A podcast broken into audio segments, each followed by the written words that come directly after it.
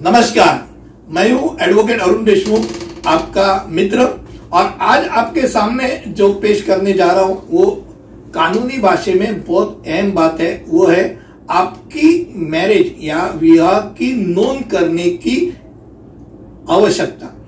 अब विवाह की नोंद करने की आवश्यकता है क्या नहीं, इसके बारे में मैं ज़्यादा नहीं बताऊँगा, पर एक बात ज़रूर बताऊँगा, अगर नहीं करते तो आप ज़रूर तकलीफ़ में आ सकते।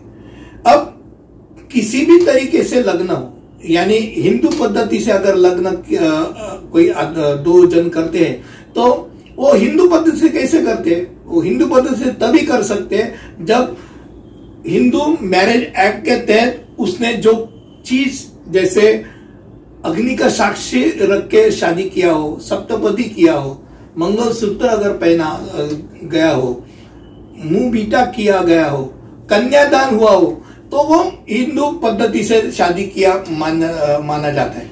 अगर मुसलमान पद्धति से किया हो तो काजी के सामने निकाहनामा पढ़ते समय मेहर की एक रकम कबूल हो जाती है और दोनों यानी वर और वधु दोनों वो निकाह कबूल करते तीन बार जब वो कबूल करते तब निकाह सबके सामने वो कबूल करने के बाद वो निकाह हुआ करके माना जाता है।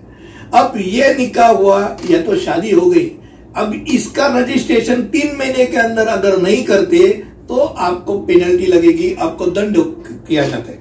अब ये अब ऑनलाइन सर्विस से अभी बहुत आसान तरीका हो गया।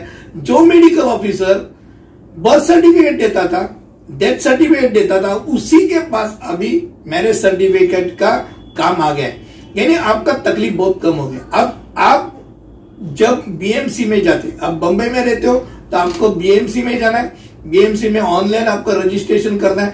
उसके समय, वधु और वर को पूरे अपना दस्तावेज़ देना है। मैरिज का आपका कार्ड देके जाना है। अब ये लेने के बाद आपका शादी जिसने लगाया, वो जो प्रिस्ट है या काजी है, उसका पूरा इंफॉर्मेशन उसका सही लगता है। और तीन विटनेस साक्षीदार के साथ, उनके आधार कार्ड, ये सब के साथ आपको जो तय किया हुआ तारीख, वो तारीख को मैरिज ऑफिसर के सामने आपको रजिस्ट्रेशन के लिए जाना और रजिस्ट्रेशन पूरा करना है। ये करेंगे। अगर नहीं किया तो तो बहुत तकलीफ़ लड़की को होती। है मान लो पाँच दस साल का ऐसे निकल जाते हैं जहाँ पैन कार्ड, आधार कार्ड पे उसने नाम ही नहीं चेंज किया। पर बाद में जब पासपोर्ट का समय आता है तो मैरिज सर्टिफिकेट कहाँ है, पूछा जाता है।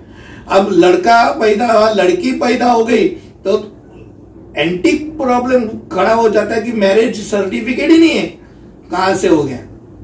सबसे अहम बात, अगर उसका नसीब खराब हो और अगर उसका शोर गुजर गया तो उसके बाद आपको उसका अगर पेंशन प्राप्त करना है ग्रेजुएटी करना है, उसके जो फ़ायदे आपको अगर लेना है तो आपका मैरिज का प्रूफ वो मैरिज सर्टिफिकेट रहता है और बहुत अहम बात रहती है। बाद में आप कर भी नहीं सकते।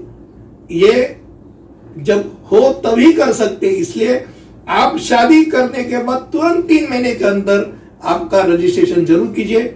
मुझे लगता है रजिस्ट्रेशन और उसकी आवश्यकता, इसके बारे में मैंने बहुत कम शब्दों में आपके सामने मेरे विचार रखे। ये आपको अच्छे लगे रहेंगे, ऐसा मुझे पूरी खातरी है। अगर अच्छे लगे तो आप इस वीडियो को ज़रूर शेयर सब्सक्राइब और लाइक कीजिए। धन्यवाद।